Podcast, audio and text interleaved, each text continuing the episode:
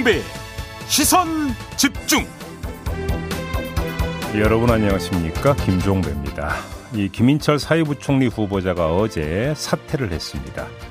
민주당은 정호영 보건복지부 장관 후보자에게도 사퇴를 압박하고 있는데요. 어제 청문회에 참여했던 고민정 의원에게 그 자세한 이유 들어보고요. 국민의힘은 문재인 대통령이 검찰 수사권 분리 법안을 공포한 것을 두고 역사가 심판할 것이다. 이렇게 목소리를 높였는데요. 국민의힘 수석 대변인을 맡고 있는 김형동 의원에게 관련 입장 자세히 들어보겠습니다. 5월 4일 수요일 김종배의 시선 집중 광고 듣고 시작합니다.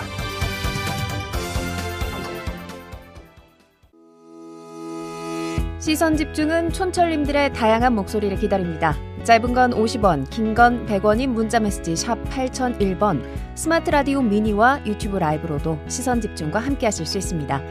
믿고 듣는 진품 시사 김종배의 시선 집중.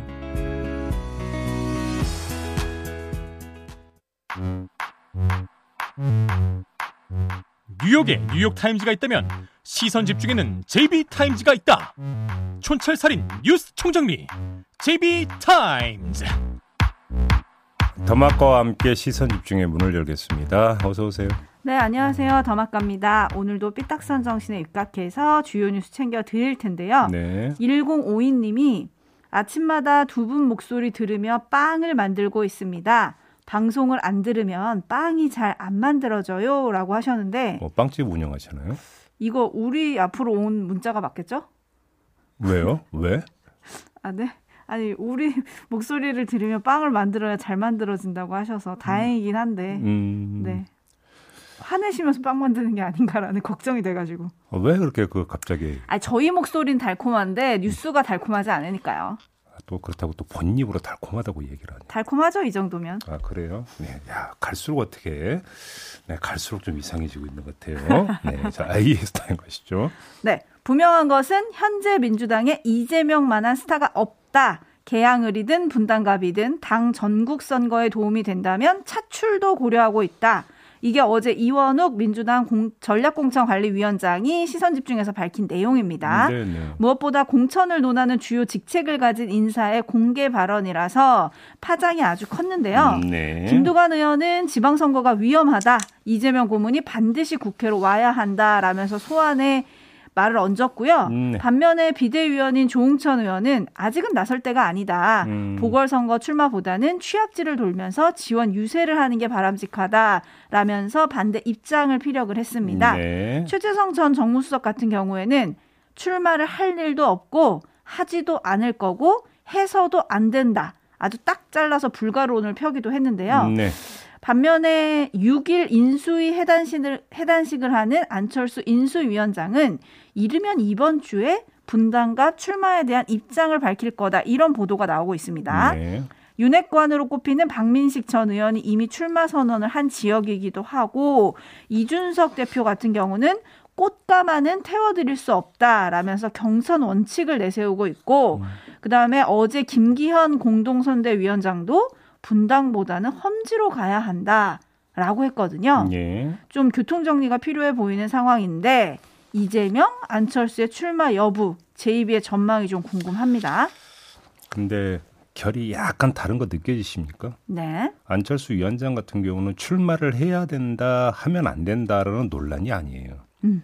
당 안팎에서 나오고 있는 것은 그렇죠. 출마는 거의 기정사실처럼 보는 것 같고 분당? 갑이냐 음. 아니냐 네. 요게 지금 약간의 논란이 되고 있는 건데 네. 근데 논, 약간의 논란이라고 한 게 김기현 의원이 험지 출마를 어제 이제 저희와 인터뷰에서 이야기를 얘기했죠. 했는데 그거 말고 다른 목소리가 아직은 안 나오고 있는 거잖아요. 음. 분당과 말고 다른 데로 나가야 된다라고 하는 네. 요 점을 좀 봐야 되는 것 같고요. 반면에 이재명 고문에 대해서는 출마와 출마하면 안 된다가 지금 완전히 갈리고 있지 않습니까? 네. 결이 좀 약간 다르죠.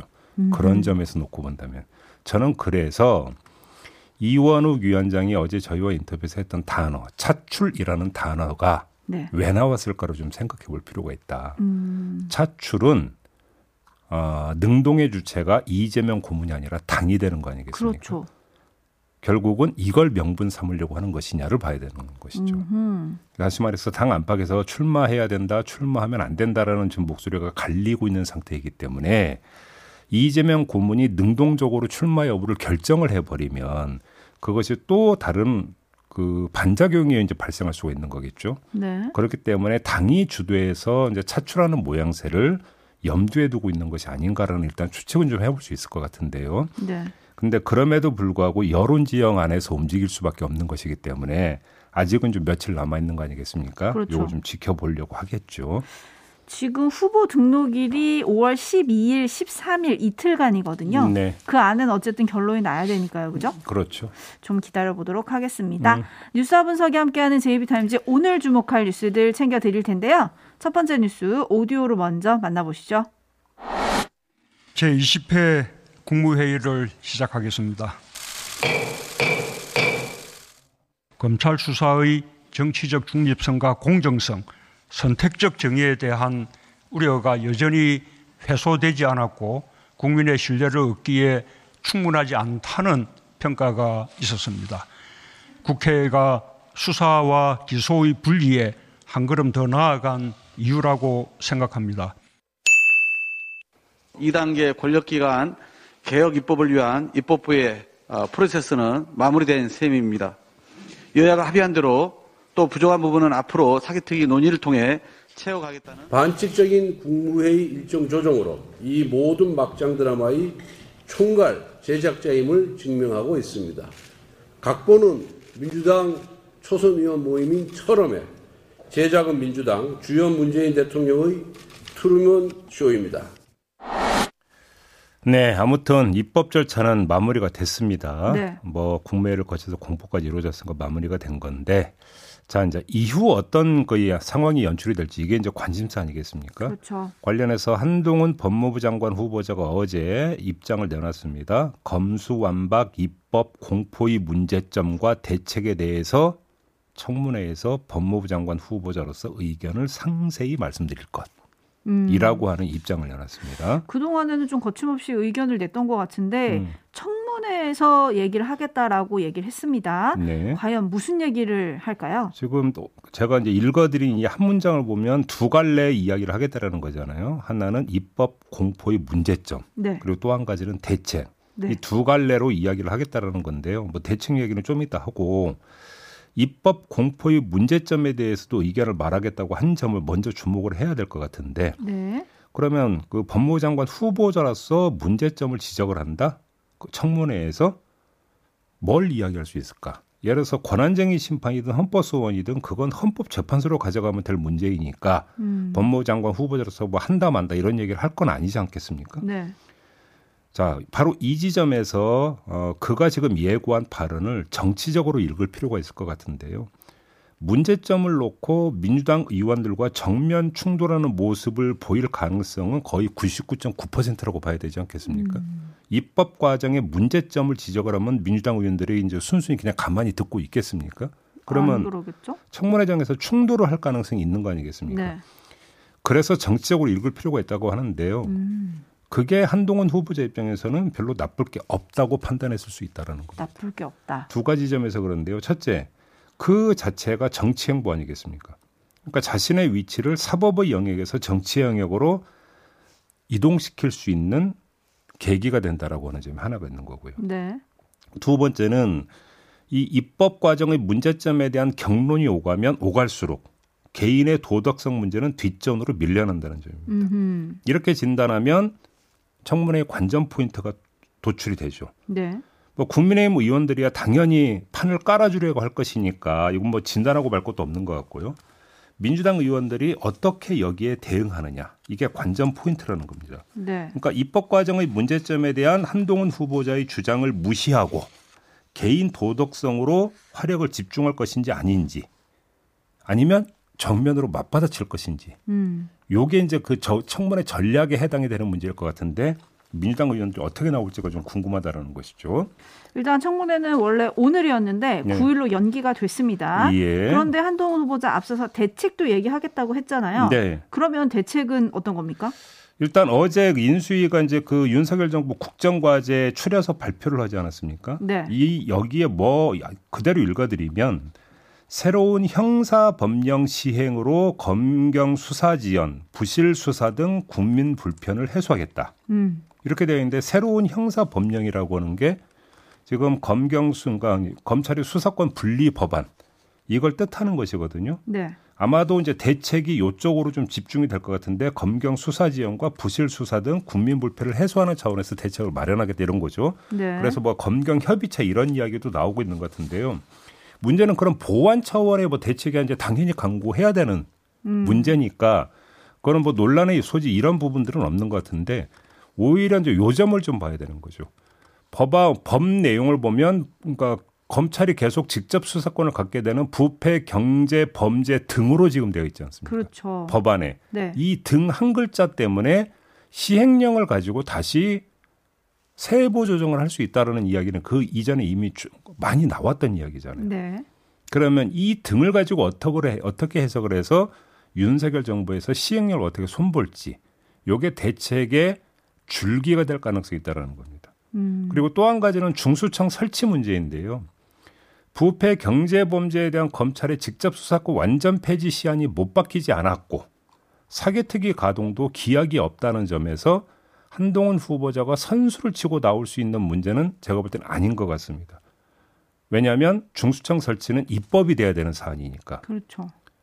그 저번 박홍근 원내대표 인터뷰에서 뭐 저 개인적으로 느낀 점인데 설령 사개특위가 그 정상 가동돼서 중수청 설치 방안이 도출이 된다 하더라도 민주당이 법무부 산하에 놓는 방안으로 갈 가능성은 그렇게 높아 보이지 않는다라는 느낌을 받았거든요. 저 개인적으로는 네, 이건 법무부 산하가 아니라 다른 방안도 네. 있다고 언급을 했었죠. 네, 좀뭐 느낌이기 때문에 뭐 근거는 없습니다만 그러면서 총리실 산하도 이야기를 했고 공수처와 같은 독립 기관으로 설정하는 방안도 언급을 했거든요. 네, 네. 그렇게 놓고 본다면 공수처라고 하는 전례가 있기 때문에 독립 기관 쪽으로 갈 가능성을 어, 배제할 수가 없을 것 같은데 음. 이럴 경우에 윤석열 정부 한동훈 후보자가 또 어떻게 대처하느냐 요걸 좀 봐야 된다는 문제가 대책 부분에 있어서 핵심이 된다고 봐야 되겠죠. 네, 지금 관전 포인트 두 가지를 좀 꼽아 주셨는데요.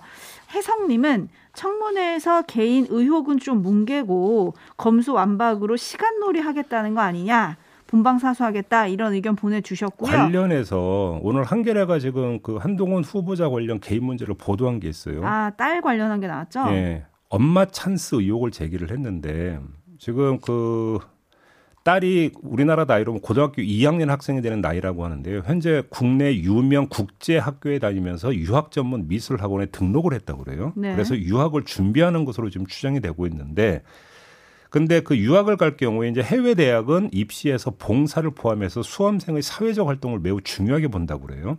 바로 이 지점에서 주목할 점이 하나가 나왔다라고 하는 게 보도인데 이 딸이 지난해 11월에 미국의 한 지역 언론 인터뷰를 한 적이 있는데 이때 한 회사의 도움으로 50여 대의 노트북을 복지관에 기증한 사실을 언급을 했다고 합니다. 음, 그런데 어떻게 이 50여 대의 노트북을 복지관에 기증할 수 있었는가?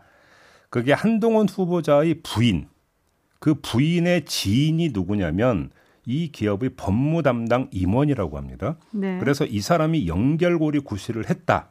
한겨레는 지금 이렇게 보도를 했거든요. 음, 그래서 엄마가 나서서 그 지인 연주를 이용을 해서 노트북을 기증을 했고 딸은 이걸 해외 언론 인터뷰에서 언급을 하면서 유학을 위한 스펙 쌓기 차원으로 활용을 했던 게 아니냐 이런 의혹을 제기를 한 건데 이에 대해서 한동훈 후보자 쪽은 딸이 일관되게 계속 봉사 활동을 해왔고 그 일환이었다 이렇게 지금 해명을 했다고 합니다. 네, 이런 의혹들에 대해서 어떻게 답할지 또 음. 시선 집중해야 되는데요. 앞서서 권성동 의원이 각보는 민주당 초선 의원 모임인 철험에 제작은 민주당, 주연은 문재인 대통령의 트루먼 쇼다라고 지금 입법 과정을 정의를 했잖아요. 네. 그랬더니 8002님이 각색 한동훈은 왜 빼시나요? 라는 의견 보내주셨고요.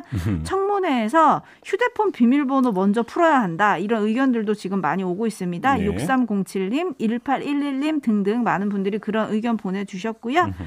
네.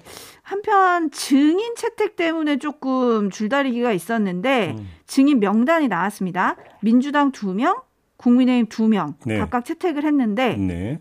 엄청 대립이 되던데요. 그래요. 어떻게 네. 대립되는지 한번 좀 소개 좀 해주세요. 민주당 측 증인으로는 이문정 법무부 감찰 담당관, 음흠. 한동수 대검찰청 감찰부장이 채택이 됐고요. 네. 국민의힘 측 증인으로는 박영진 의정부 지검 음. 부장검사 그리고 회계사 김경률 씨가 증인으로 채택이 됐습니다. 요 관련해서 하나 주목할 점이 있는데요. 그 검언 유착 의혹 사건이 있었고 고발 사주 의혹 사건이 있지 않았습니까? 있었죠. 그러니까 이제 그 세관에서 이 두 개의 사건이 별개가 아니라 상당히 연결이 돼 있는 양 측면 사건 아니냐 이렇게 이제 봤는데 공수처가 고발 사주 의혹 사건을 계속 수사를 해오지 않았습니까? 네, 오늘 그 결과를 발표를 한다고 그래요. 네, 네. 근데 오늘입니다. 오늘이죠. 예, 조금 전에 이제 그 우리 애청자 여러분들이 아이폰 비밀번호 풀어야 된다 이런 이야기를 했던 게 이제 이른바 검언 유착 의혹 사건 때문이잖아요. 근데 청문회를 앞두고 있는 상태에서 고발 사주 의혹 사건에 대해서 공수처가 이제 그 결과를 발표를 하는데 이것이 그러면 그 한동훈 후보자 청문회에서 이걸 받아가지고 다시 이게 논란이 될 수가 있다라는 것이죠. 음, 따라서 공수처의 수사 결과가 어떻게 나오느냐가 또 청문회 지형을 일정하게 규정하는 측면도 있을 것이다. 네. 요것도 좀 함께 봐야 된다라는 것이죠. 볼 게 많네요. 네. 어쨌든 이준석 대표는 한동훈 법무장관이 인사청문회가 별의 순간이 될 거다라고 예고를 했거든요. 음. 과연 그럴지 지켜보도록 하겠습니다. 제이비타임즈 다음 주목할 뉴스는 어떤 건가요? 뭐 김인철 사회부총리 겸 교육부 장관 후보자가 어제 아침에 자진 사퇴를 선언을 했어요. 네. 하지만 김인철 후보자와 함께 세간의 이목을 집중시켰던 또 한 명, 정호영 보건복지부 장관 후보자는 청문회장에 나타나지 않았습니까? 네. 청문회장에서 공방이 아주 거세게 오갔는데 그 가운데 가장 눈길을 끈 게 바로 이 대목인 것 같아서 뽑았는데요. 직접 들어보시죠. 조민 씨의 부산 의전원 입학 취소에 대해서 어떻게 생각하시나요? 저와 관계없는 부분에 대해서 언급하고 싶지는 않습니다. 아닙니다. 의대 입학과 또 조민 씨의 의사 면허 취소를 눈앞에 두고 있는 상황에서 보건복지부 장관 후보자로서 견해를 밝혀주십시오. 예, 저와 관계없는 부분에 대해서는 말씀드리지 않겠습니다. 국가적으로 관심 있는 국민 사항이면 입장을 밝히시는 게 맞습니다. 지금 답변 거부하시는 겁니까? 어, 제가 답변 드릴 만한 사항이 아니라고 말씀드립니다. 장관 후보자로서의 의대 입시와 의사 면허 취소에 대해서는 입장 있으셔야 됩니다. 말씀 주시지요. 어, 그건 절차상의 문제이므로 장관과는 관계없다고 생각하는 부분입니다. 네. 이 공방 장면을 꼽은 이유가 있는데요. 바로 이 점 때문입니다. 김인철은 사퇴했는데 정호영은 왜 버티나? 음. 오늘 조간도 이런 그 식으로 제목을 많이 뽑았던데요. 네네. 자, 이 궁금증을 한번 이렇게 표현을 바꿀 수도 있습니다. 윤석열 당선인은 김인철 사퇴는 오케이 했는데 왜 정호영 사퇴는 결단 내리지 못하나? 어허. 이렇게도 한번 표현을 바꿔서 한번 접근을 해보죠. 이 궁금증을 푸는 힌트가 조금 전에 들은 공방에 있을 수도 있기 때문인데요. 정호영 후보자 관련 의혹을 두고 세간에서 그리고 민주당에서는 어떻게 지금 보고 있습니까? 조국 복사판. 음. 그러면서 내로남불 이렇게 규정하고 있는 거 아니겠습니까? 그러면 바로 이런 규정에 대한 부담감이 작용하고 있을 수도 있다라는 겁니다. 의혹을 인정해서 사퇴 카드를 택한다고 해서 조국 케이스와의 대비가 사그라드는 게 아니라 오히려 내로남불이 확인된 것으로 간주가 돼서 공세가 더 거세질 수가 있죠. 네. 따라서 윤석열 당선인 입장에선 정면 돌파를 해서 성공하는 게 최선의 수라고 생각할 수도 있다라는 겁니다. 음. 물론 이건 일방적인 희망 사항이죠. 네. 따라서 여론이 거기에 부응한다라고 지금 볼 근거는 없죠. 아무튼 근데 음, 윤석열 당선인 쪽 입장에서는 이렇게 생각할 수 있는 여지가 있다. 정호영 후보자가 버티는 이유도 사실은 그런 게 좀 작용하고 있는 게 아니냐. 음. 그래서 지금 정호영 후보자는 조금 전에 들으신 대로 저와 관계없는 일이라고 계속 일관되게 주장을 하고 있지 않습니까? 네. 끌어내려고 하고 있다는. 하지만 촌철님들은 관계 있는 거 아시는 거 아니냐. 음. 일부러 모른 척하는 거 아니냐. 지금 이런 의견들을 많이 보내주시고 계시고요. 예. 자녀 편입합 특혜, 아들 병역, 법인카드, 상가와 임- 아파트 임대, 농지 취득 의혹 등등 보건복지부 홈페이지에 올라 있는 개별 의혹에 대한 해명 자료만 해도 60건이 된다고 하던데요. 네. 어제 청문회는 이에 대한 확인도 다 하지 못한 채 좀 파행을 겪었습니다. 음. 그 이유와 여야 반응은 잠시 후 3부에서 들어보도록 하고요. 7700님, 아, 시끄러워도 너무 시끄럽다. 인사청문회. 국민의 정서에 못 미치는 사퇴해야 할 후보는 알아서 좀 가시고 음. 정직과 공정을 부르는 차기 정부가 됐으면 좋겠다. 네. 이런 의견 보내주셨고요. 예. 2599님은 소크라테스 한마디가 생각나는 청문회입니다. 음. 너 자신을 알라. 이렇게 정리를 해주셨어요. 어제 청문회가 이제 마지막에 가서는 결국은 민주당 의원들이 퇴장을 했죠. 네. 그래서 이제 또 여기 이제 결정적인 또 하나의 계기가 있기도 했었는데 잠시 후 또 고 고민정 의원과 인터뷰가 예정이 돼 있습니다. 이 자리에서 좀 더 자세한 이야기 좀 나누도록 하고요. 제이비 타임즈는 이렇게 마무리하도록 하겠습니다. 더마카 수고하셨습니다. 네, 고맙습니다.